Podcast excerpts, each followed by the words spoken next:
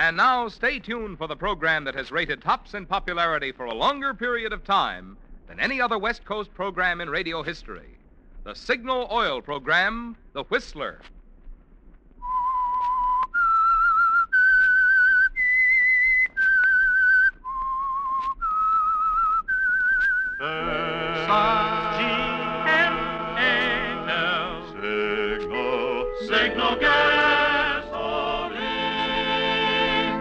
Signal, the famous Go Farther gasoline, invites you to sit back and enjoy another strange story by The Whistler.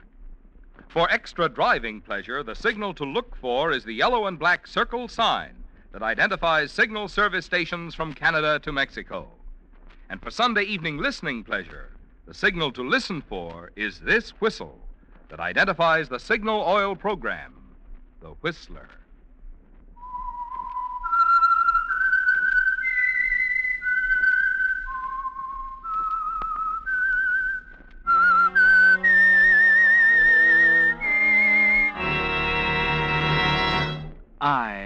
The Whistler, and I know many things, for I walk by night. I know many strange tales, hidden in the hearts of men and women who have stepped into the shadows. Yes, I know the nameless terrors of which they dare not speak. And now the Whistler's strange story Brotherly Hate.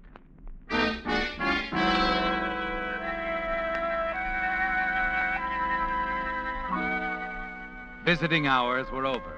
The Jeffrey Long Museum in San Francisco was quiet.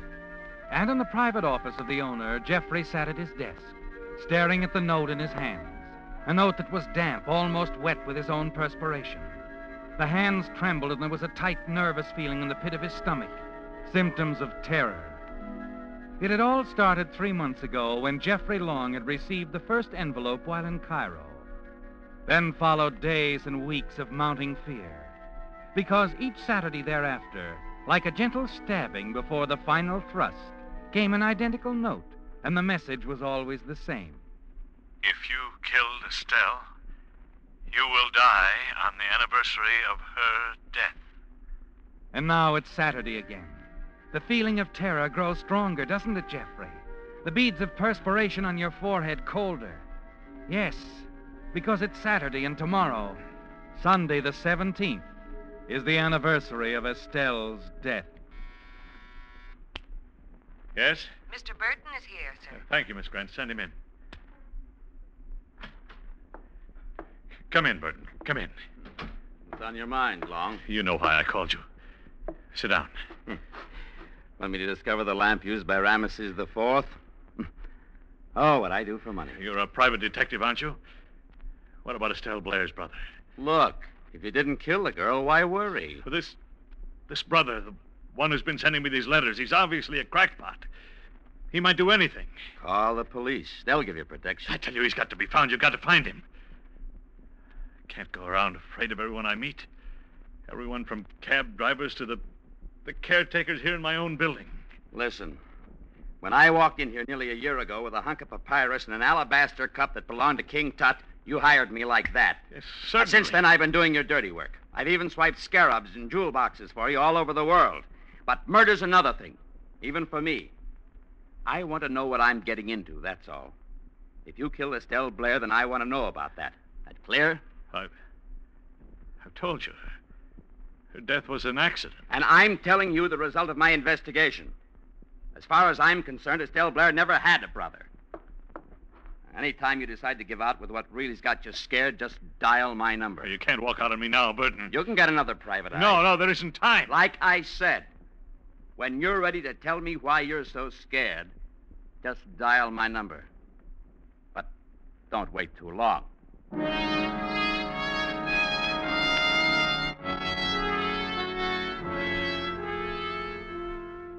It's turned out as you feared it would, hasn't it, Jeffrey? Yes. Burton, the private detective, hasn't been able to find Estelle Blair's brother. And now there's only one thing to do. You know there's too much to lose if you are murdered.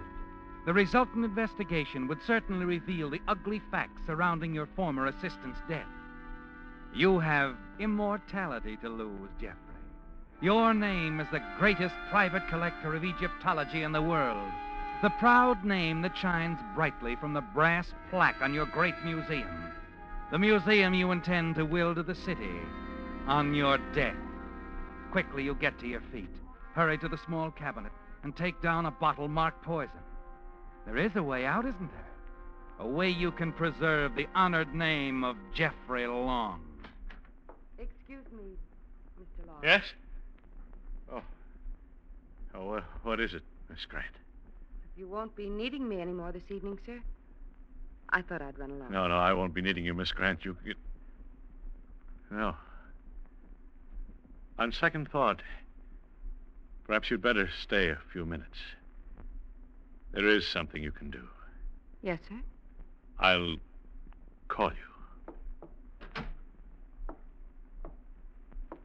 As you walk back to your desk, you unscrew the cap on the bottle of poison. A Herculean force drags at your arm as you try to lift the bottle to your lips. Finally, you succeed. Your throat is numb as you take one swallow, then another, and another. Then a sudden stiffness seizes your hand. The bottle slips through your fingers. Slowly, you walk around the desk, slump into the chair. You wait a minute or so and then press the buzzer. Come. Come in, Miss Grant. Mr. Long, is something the matter? Yes, I made a terrible mistake. In the cabinet, there two bottles almost identical. One contains cough medicine, the other deadly poison. Mr. Long, you, you didn't really take the- Listen to me carefully, Bernice. It was a mistake, do you understand? Be sure they know. They mustn't think otherwise. It wasn't suicide. Remember that. It wasn't suicide. You're not going to die. Uh, what? I was afraid you'd do something like this. I poured the poison down the sink yesterday afternoon. What you drank was just colored water.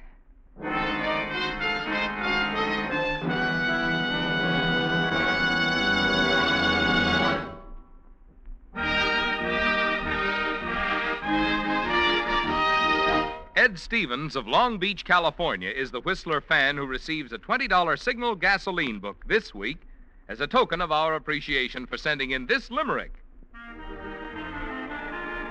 There once was a driver named Abbott whose car took off like a rabbit. Signal Ethyl, said he, is the fuel for me. From now on, I'll make it a habit. Signal, signal, signal gasoline. Your car will go far with Go Farther gasoline.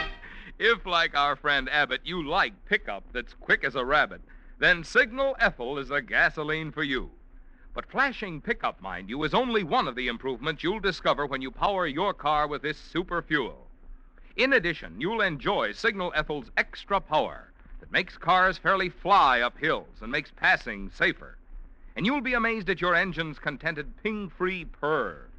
For Signal Ethyl is scientifically engineered to bring out the very peak of performance your car is capable of, regardless of age.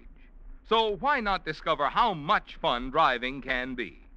Next time, treat your car to a tank full of the gasoline that's packed with more go. Next time, fill up with Signal Ethyl.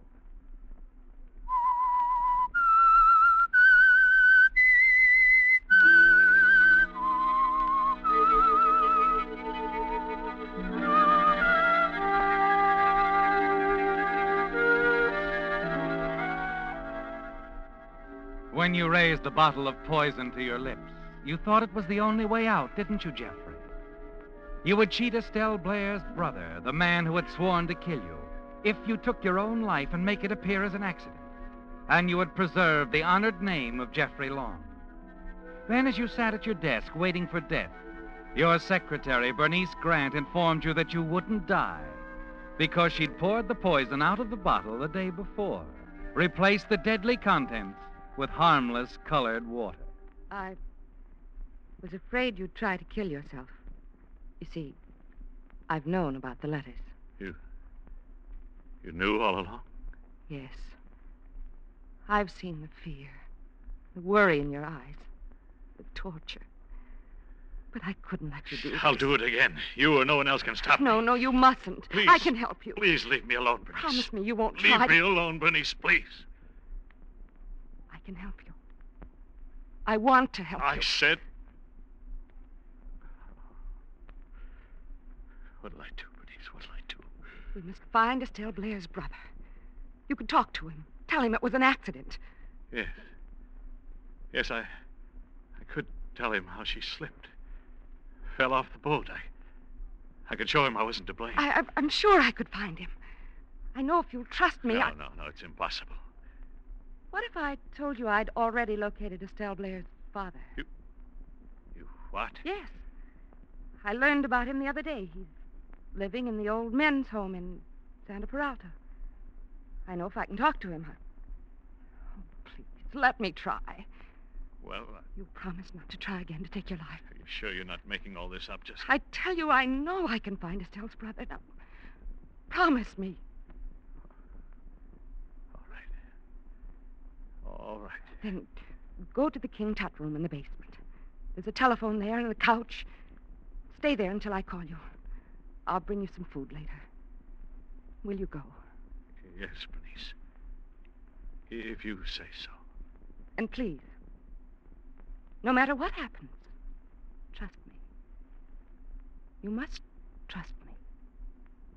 You see, I love you, Jeffrey.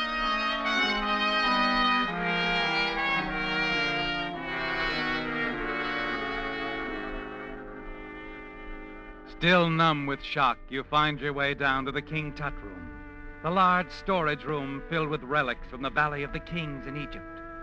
Without even taking off your tie, you lie down on the couch and drop into a deep sleep. You awake much later, and when you look at your watch, you see that it's Sunday morning, the morning of the day you expect to be killed. Your thoughts fasten on the tiny bit of hope Bernice gave you yesterday. You quickly reach for the phone.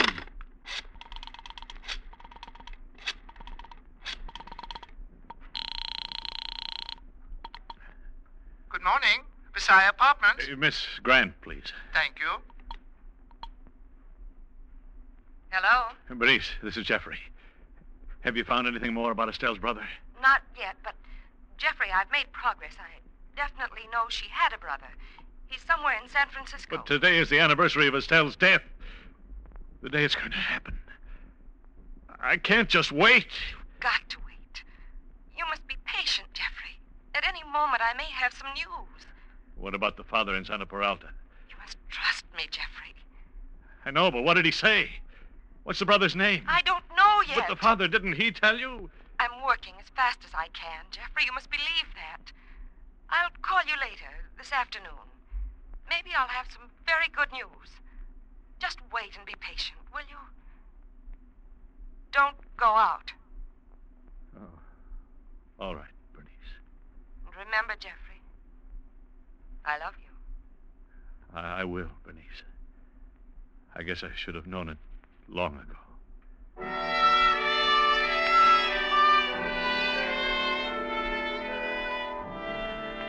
She convinces you to wait, doesn't she, Jeffrey? And you sit there quietly in the near darkness, trying to fight down your desire to run away and leave town. You're debating this when you hear footsteps from the direction of the stairs outside. You tense nervously, staring at the door. Someone is coming, Jeffrey, into this room. Someone who moves quietly and has a key. You want to run, but the door's the only way, and then. Good morning, Mr. Long. Carruthers, what are you doing here? Why, Grady, the regular caretaker, is on his vacation, sir. I'm relieving him this week. But this is Sunday. You're not supposed to be here on Sunday. Miss Grant instructed me that you were here, sir, doing some special work. She asked me to bring this breakfast tray. Oh. Oh, yes, of course. I didn't see it. Sorry, Carruthers. It's all right, sir. Uh, anything else? No. No, nothing else. Thanks.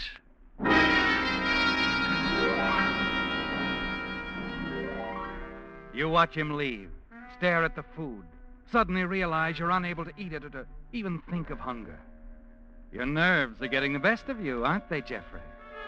And you decide to take a chance and drive to Santa Peralta yourself at once. Talk to Estelle's father. You're sure you can make it and be back before Bernice calls you.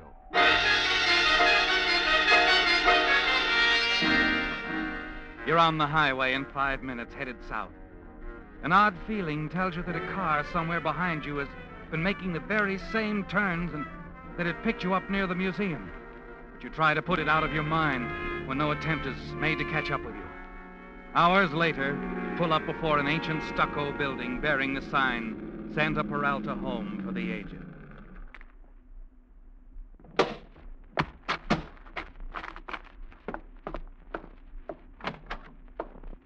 Well, a visitor so early.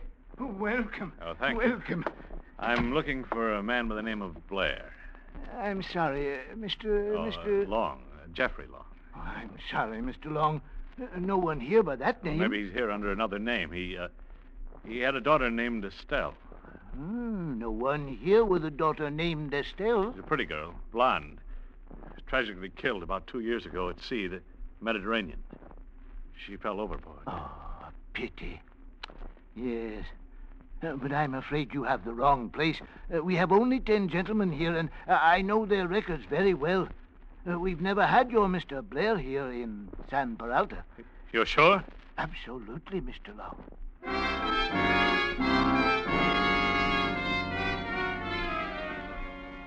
Something has gone wrong, hasn't it, Jeffrey? Bernice told you Estelle's father was in the old men's home at Santa Peralta, but apparently she was lying.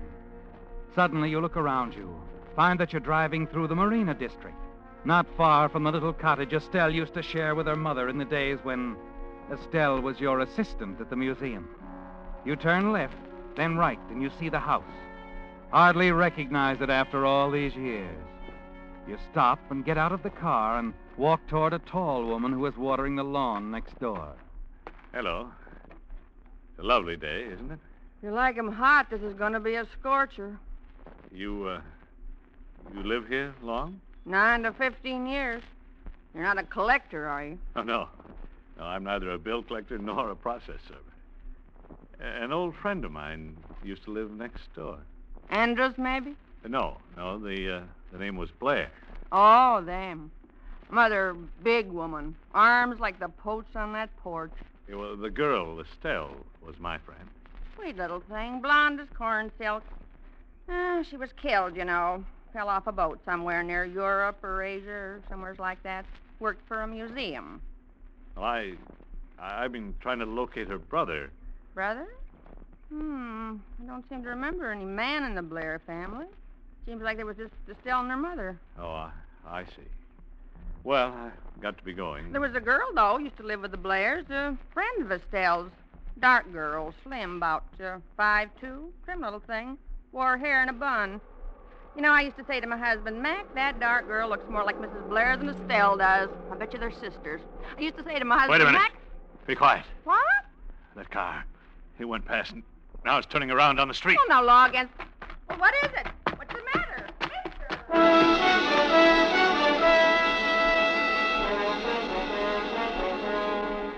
In your car, driving fast, you begin to pull away from the car in back of you. Soon lose sight of it altogether. Slowing down, your mind stops racing too. And then it hits you, Jeffrey. Something that woman back there said. Dark girl, slim, about five two, trim little thing, wore her hair in a bun. You know, I used to say to my husband, Mac, that dark girl looks more like Mrs. Blair than Estelle does. I bet you they're sisters. That's it. Sisters. Of course. Yes, Jeffrey, that's it. An exact description of Bernice, your own secretary. Suddenly it all becomes very clear to you, doesn't it? You noticed it the first day she came to work for you. There was something familiar about her. She reminded you of someone, but you were never able to figure out who she resembled. And now you know. You've been a fool, haven't you, Jeffrey? The way you've played into her hand. You're certain Bernice is Estelle's sister. And all the while, she's the one who's been sending the notes, intending to avenge her sister, Estelle.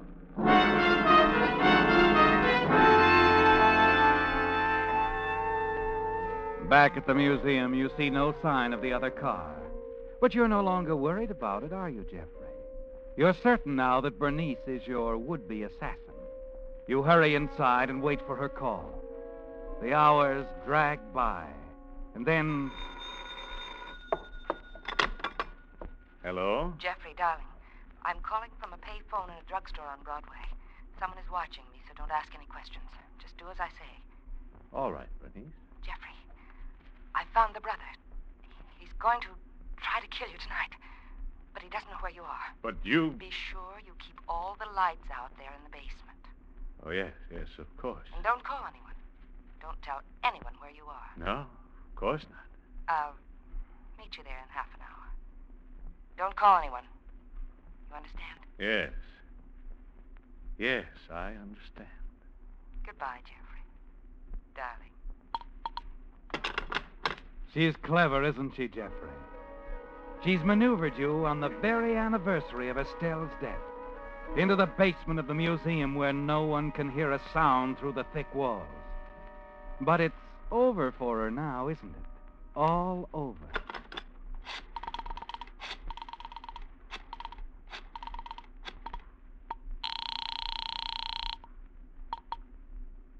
Burton Detective Agency, Burton speaking. This is Jeffrey Long, Burton.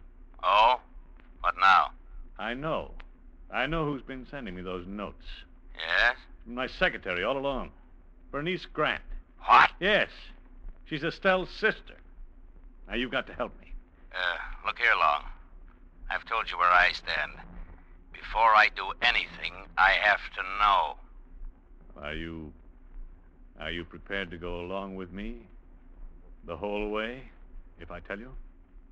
What do you mean by that? I mean, even to doing away with someone? You mean Bernice? Yes. If it's necessary. Anything for money. You know that. All right. Yes, I, I killed Estelle. I pushed her overboard, but she had it coming. I'll tell you about it later. Are you with me now? Of course. I'll be right over. You better bring along a man you can trust. Bernice is coming here to the King Tut room in the basement in half an hour. She'll probably have a gun. Can I depend on you? Don't worry about a thing. We'll meet you there. It seems ages as you sit there in the dark waiting. Then, when the illuminated hands on your watch point to 8.30, you hear Bernice coming.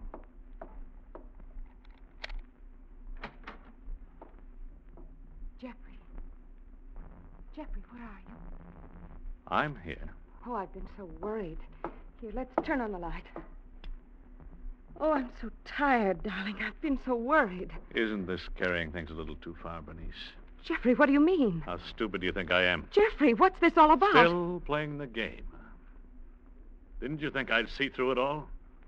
You know, Bernice, I visited San Peralta. And as you know, Estelle's father has never been there. I had to tell you something to keep you from doing away with yourself. It was all I could think of. Jeffrey, I've been working every minute, working for you. I asked you to trust me. Trust you? You've had me so worked up, I suspected everybody I ran into. Even thought it might be Carruthers, the caretaker. And in the car, I imagined someone was following me. You didn't imagine it. You were being followed. What? I was afraid you might go out. I called in the police, begged them to put a man on you. Do you expect me to believe that? Here, give me that purse. Jeffrey! So, you're carrying a gun. For what, Bernice? Jeffrey, it's for your protection. I was afraid he might find you here. I... Why are you pointing that gun at me, Jeffrey? You see, Bernice, I know all about you. Found out from a woman next door to your old house in the Marina District. I know you were the one who wrote me those notes. No! I know Estelle never had a brother. I've discovered something even more interesting. But it. I've discovered that you, Bernice, the sweet secretary who said she loved me, you're the one who intends to kill me. Because you're Estelle's sister. And that's why I'm going to kill you.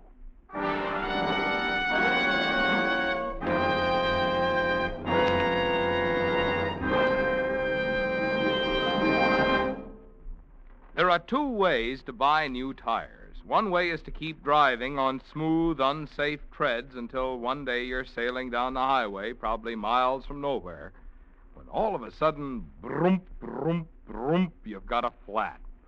Your old tire is probably ruined before you can stop, so it's now worth nothing. All you can do is take whatever make of tire the nearest station carries at whatever price they're charging. Huh. Well, there must be a better way to get new tires. And there is.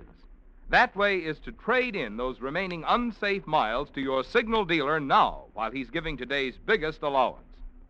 What's more, the new tires on which signal dealers are giving this generous trade in allowance are first line Lee tires, famous over 47 years for long mileage. And today's Lees, made of cold rubber, toughened still further with patented Philblack O, actually wear 30 to 40 percent longer than ever before. So, from a dollars and cents standpoint, you just can't afford to keep on driving on treadbare old tires. Not now, while signal service stations will trade them for new Lee tires at such surprisingly small cost. Stop in at your nearest signal dealer's tomorrow. Get his generous trade in offer, and you'll know what I mean.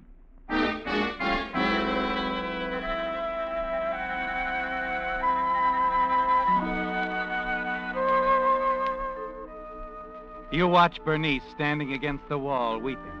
Everything is under control now, isn't it, Jeffrey? You're certain that you've outsmarted the girl you think is Estelle's sister. The girl you think wanted to kill you in vengeance for her sister's death. Now there's only one thing on your mind to get out of the museum with Bernice and do away with her. You're tense, listening for the approaching footsteps, which you know will be Burton. Oh, thank heavens, Jeffrey. He's coming. The detective I've had following you. Yeah, I'm sorry, Bernice, you're wrong. That's someone I sent for. But I told you not to call anyone. I know you did. You wanted me all to yourself, didn't you? You're out of your mind. Long, you in there? Yes, in here, Burton. Burton. Dick Burton. Yes.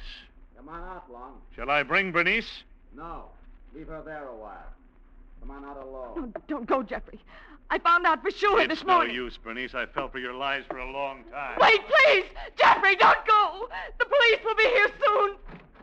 Dick Burton is Estelle's brother. A brother!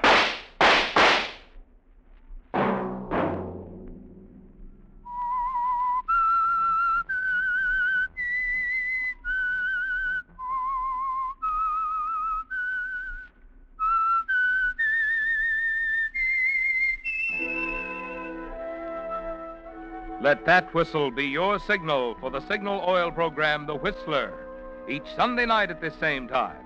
Brought to you by the Signal Oil Company, marketers of Signal gasoline and motor oil and fine quality automotive accessories. Remember, friends, if you'd like the fun of having your friends hear a limerick of yours read on The Whistler, the address to which to send it is Signal Oil Company, Los Angeles, California. Your limerick must be your own composition. It will be judged on the basis of originality, humor, and suitability, and the decision of the judges is final. All entries become the property of the Signal Oil Company.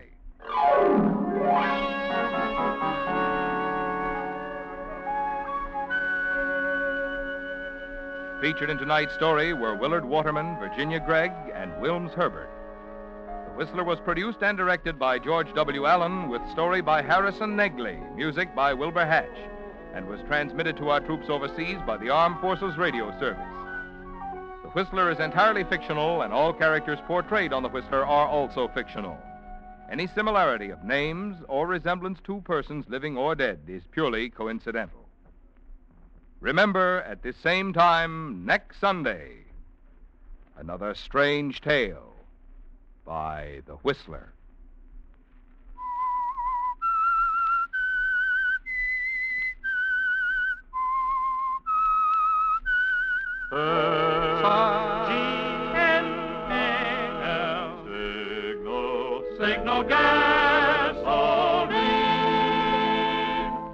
Your announcer has been Marvin Miller. This is CBS, the Columbia Broadcasting System.